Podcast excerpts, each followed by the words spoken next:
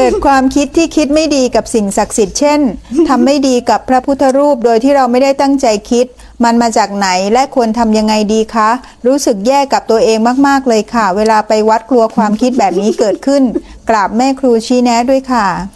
นี่ขำเนี่ยขำตัวเอง ตัวเองนี่คิดสกปรกมากกว่านี้อีก ตอนที่ภาวนา ตอนที่ภาวนานะความคิดพวกเนี้ยมันสะสมตั้งแต่อดีตชาติ โดยความไม่รู้ของเราตำหนิติเตือน พระพุทธเจ้าตำหนิติเตือนพระสงฆ์ทุกคนมีหมดแต่จะมีมากมีน้อย อันนี้เป็นกรรมในอดีต พอเราเข้าสู่ในภาวนาเนี่ยอาสวะพวกนี้มันจะขึ้นมาทีแต่เราไม่รู้เท่าทันมัน เราก็คิดว่าเป็นเราคิด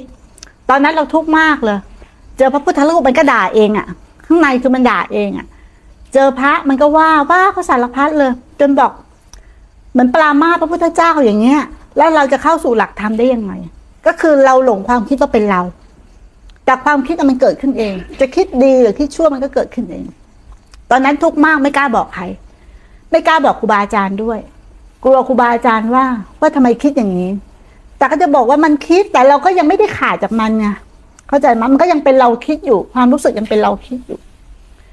ไม่ต้องไปสนใจมัน จับหลักให้นั่น เข้าสู่กรรมฐาน เดี๋ยวจะเห็นความจริงเองว่ามันคิด มันคิดนี่สั่งให้มันคิดไหมล่ะเออไม่ได้สั่งให้มันคิดมันคิดขึ้นเอง ถูกไหมล่ะ เคยไหมเคย ถ้าเราตั้งใจเคยไหมตั้งใจคิดเรื่องชั่วๆถ้าเราตั้งใจคิดเรื่องชั่วๆคิดได้ไหม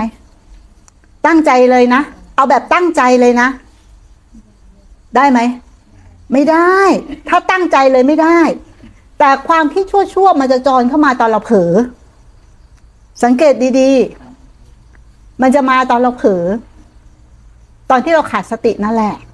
ขาดความยับยั้งชั่งใจ แต่ถ้าเราตั้งใจเลยคิดเรื่องชั่วๆคิดไม่ได้ คนที่เป็นขโมยเพราะมันไม่มีสติ มันขาดสติการยับยั้งชั่งใจมันเลยคิดเรื่องชั่วๆได้ นั่นคือเป็นความคิดจร ต้องฝึกให้เห็นอื